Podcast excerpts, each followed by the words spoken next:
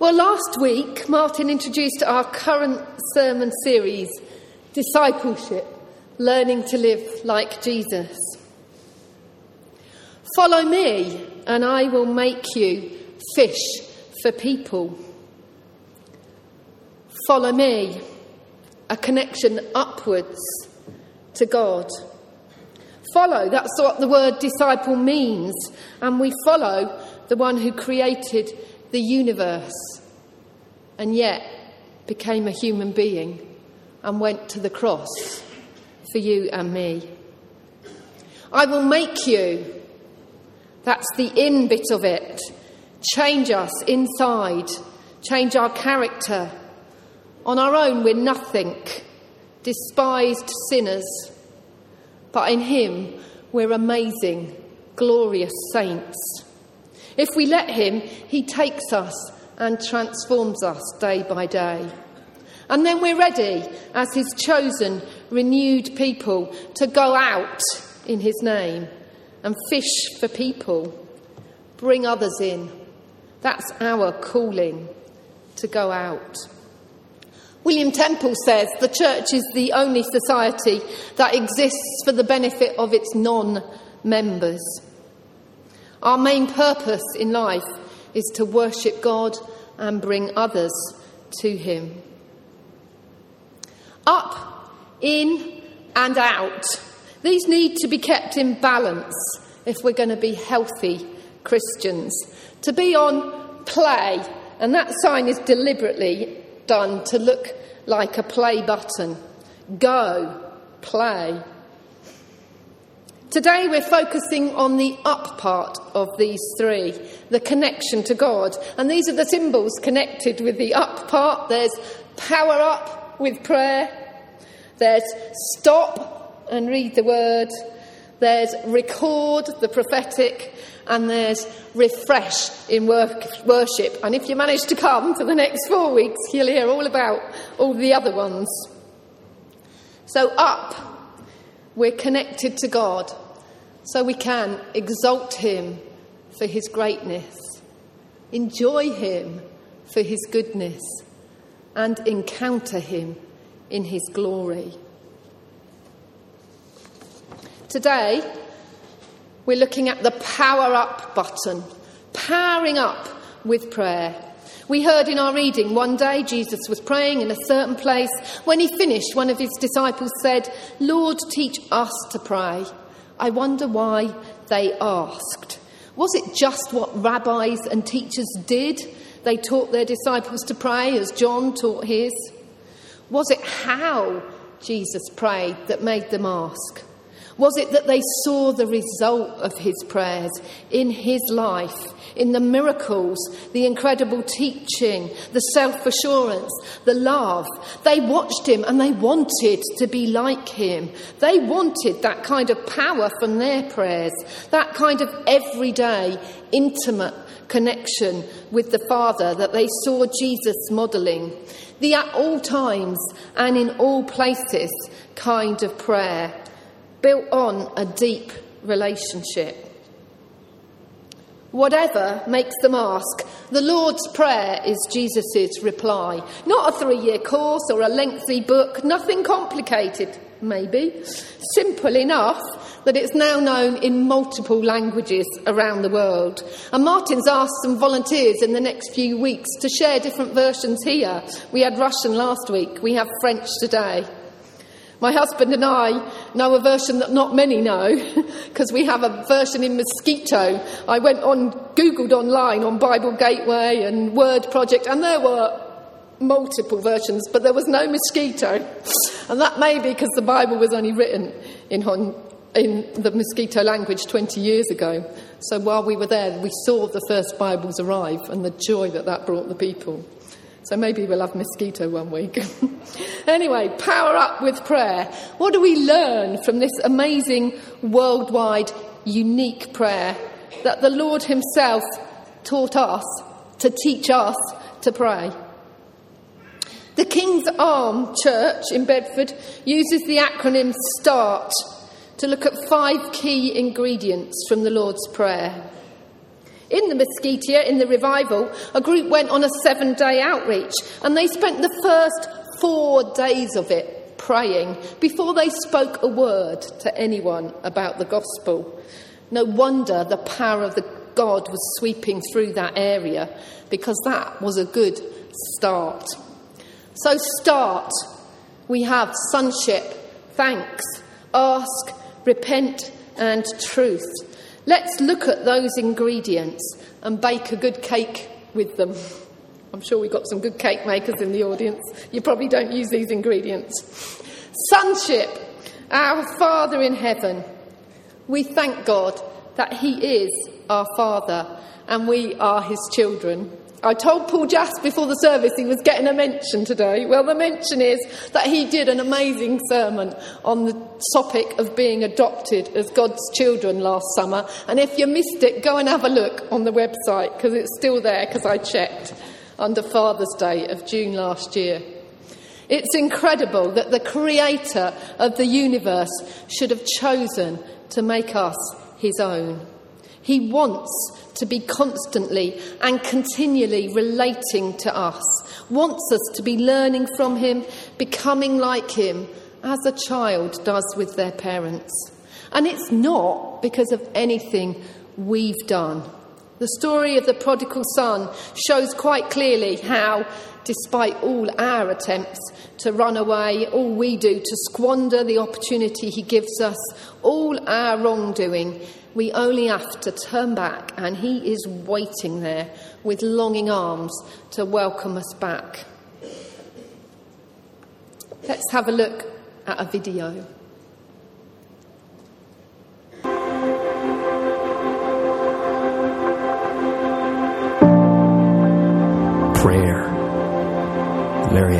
Idea, seems audacious, revolutionary full of wonder and mystery. An invitation to speak to God, to seek, to knock, to ask. Like a little child climbing into Father's arms, prayer is an intimate personal experience. It's about opening your heart to a loving God a good Father, the one who truly knows you and truly loves you. Prayer is trusting Him with your worries and fears, your hopes and dreams, your needs and desires. It's about carrying all life's burdens, big and small, before the throne of God and resting in the limitless peace His extravagant grace. So pray without ceasing Pray for each other as you would pray for yourself, and praise Him for His faithfulness, because there is power in prayer.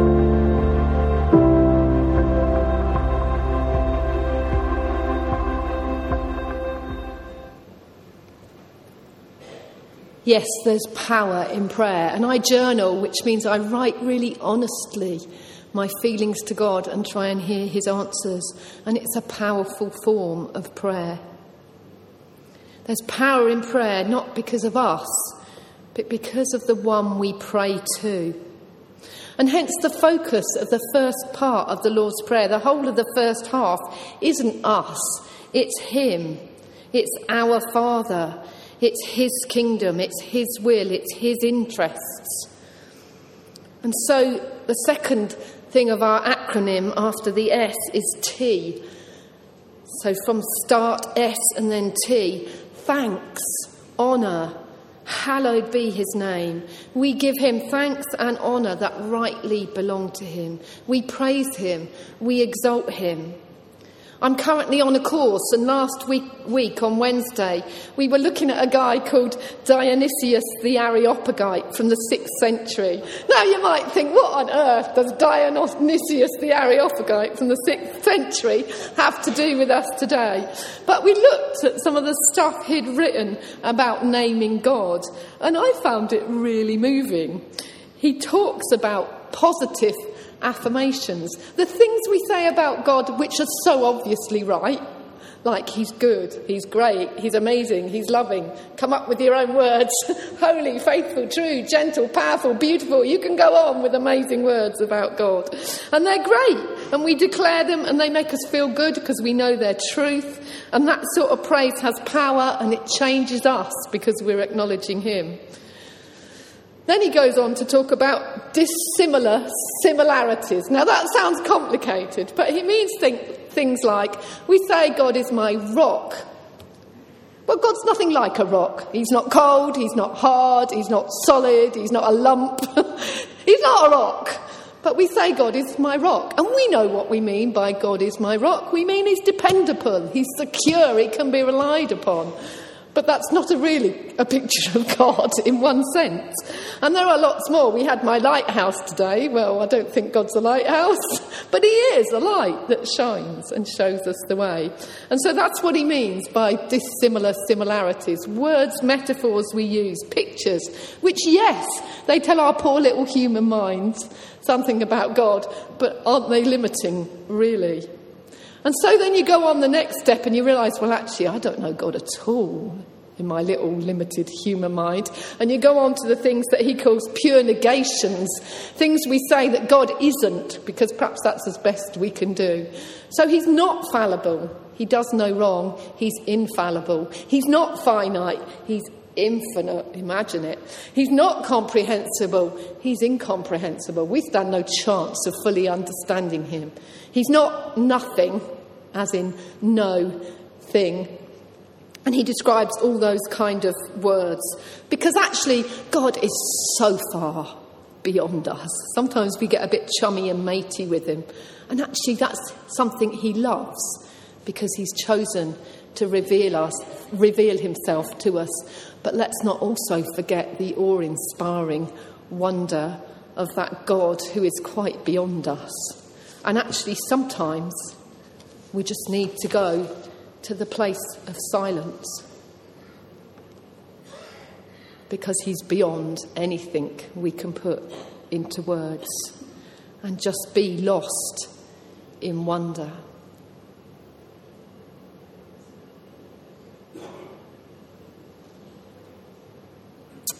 Yes, in one sense, God's unknowable, but He chooses to reveal Himself in His Word, the Bible, in Jesus made flesh. And He wants us to be in a deep, meaningful communication with Him, despite the fact that He is so far beyond anything we can really imagine. So we thank Him and we honour Him, and the more we get to know that amazing God, the easier it is to move into the next stage with reality and to ask to ask, Your kingdom come, Your will be done, to ask what He wants to do in His amazing world, to ask Him to bring breakthrough in our lives, the lives of those around us, the lives of our sad and broken world, the lives of people who are set on paths going away from Him. So we begin, as we get more in tune with Him, to pray in line with His will and His heart. For the broken-hearted to be healed, the blind to see, the captives to be set free, the good news to be preached to the poor, and us to be emboldened and enabled by His Spirit to do all those things. We ask that His kingdom will fill the earth the peace, the love, the joy that comes under his kingship, that it will fill our homes, our streets, Walderslade, Kent, UK, Europe, the world, going onwards. we want his kingdom to come. And then we narrow right down and we ask for our daily bread, that he will meet our personal needs the Bible says human fathers, though they're evil, know how to give good gifts. Which of you fathers, if your son asks for a fish, will give him a snake instead? How much more will our loving Heavenly Father give us good things and, above all, His Holy Spirit? The Holy Spirit helps us not by taking away our problems, but by enabling us to walk through them, empowered by Him. If you haven't had a look at this book yet, it's a good book, this Spiritual Health checkbook. It's quite easy, there's just a little bit for each day for 16 days, and that bit came from the one on prayer. The, the necessary vitamin of prayer. Thank you, Avril. Indeed. So have a look. However, if we stop at God just supplying our needs, then we miss the point of our earthly knives. There isn't, if you look, any I in the Lord's Prayer. There is God and Him, and there is us and our. We aren't meant to be focused inward looking, we're meant to be outward looking, praying in line with God's compassion. We are wanting Him to meet the needs of the poor, the hungry, the homeless, the hopeless, the have nots. And sometimes perhaps we have to go without our own needs to give to others and to Him. Let's watch another video.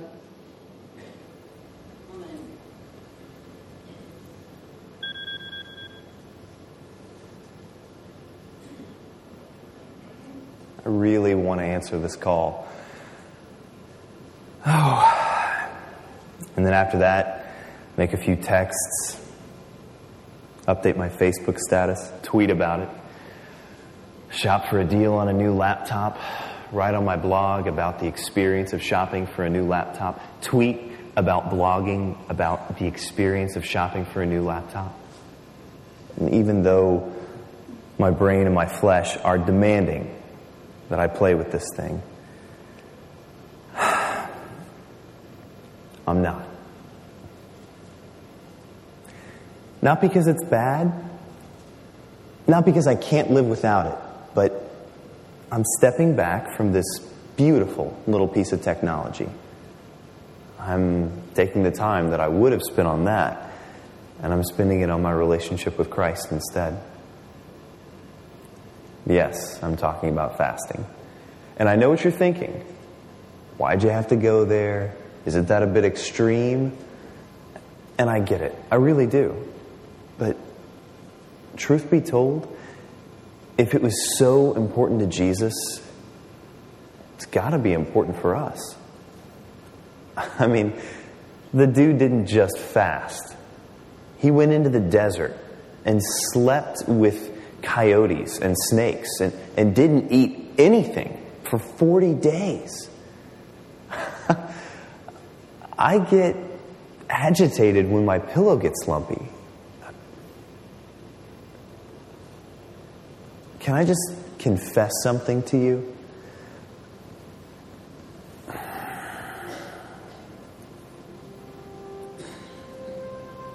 I am all about me, and I hate that.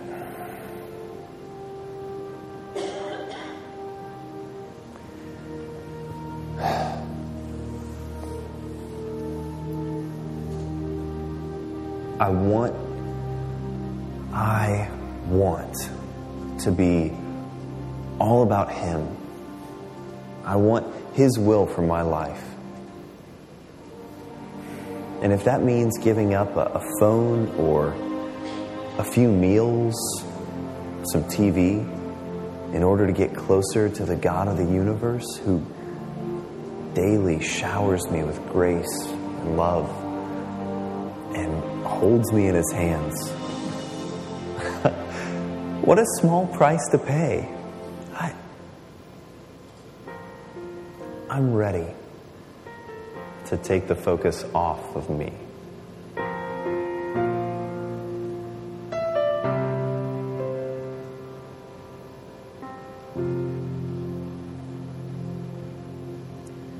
So, one of our next letters is the word R, repent. Repent and forgive. And sometimes we put everything at the centre of our life except God. And we need to ask His forgiveness and say, God, put yourself back in the centre of my life. Not me, not my family, not anything else. Put yourself back in the centre of my life.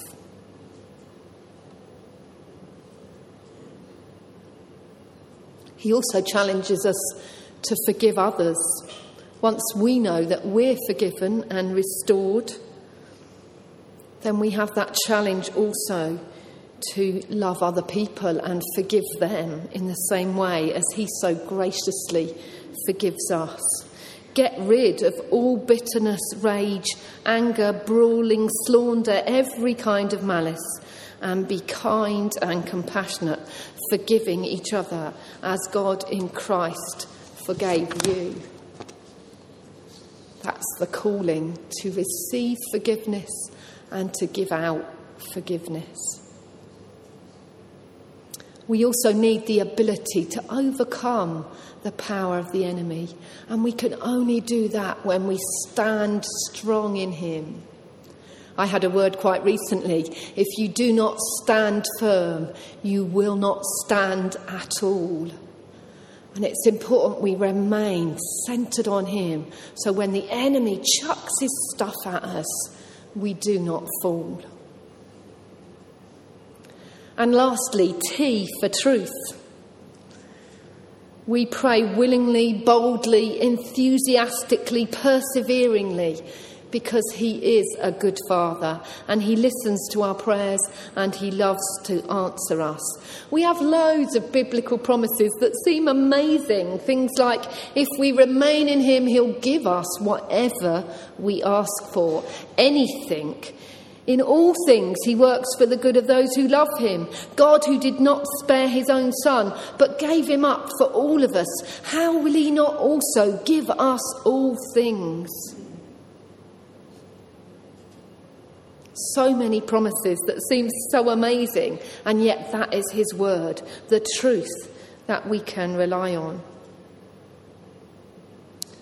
So, back to our acronym START. Prayer is about knowing Him, our Father, being His children, sonship and daughtership, but sonship. Thanking Him, honouring Him for who He is. And then, as we know Him more, knowing His will, His kingdom's values, working for those.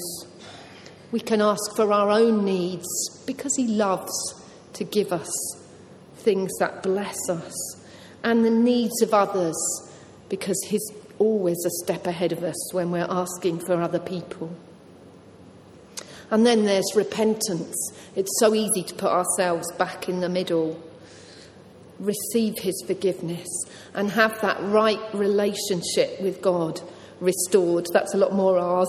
Right, restored relationship. and then T for truth. Walk with Him every day. Pray at all times because He's with you at all times.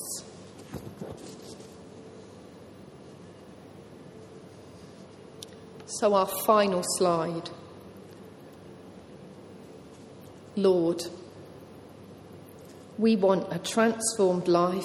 We want to be powered up with a power that we never switch off that we are in constant communion with you, that we speak to you, that we hear from you, because we know you love us that much and you want to teach us to pray. Amen.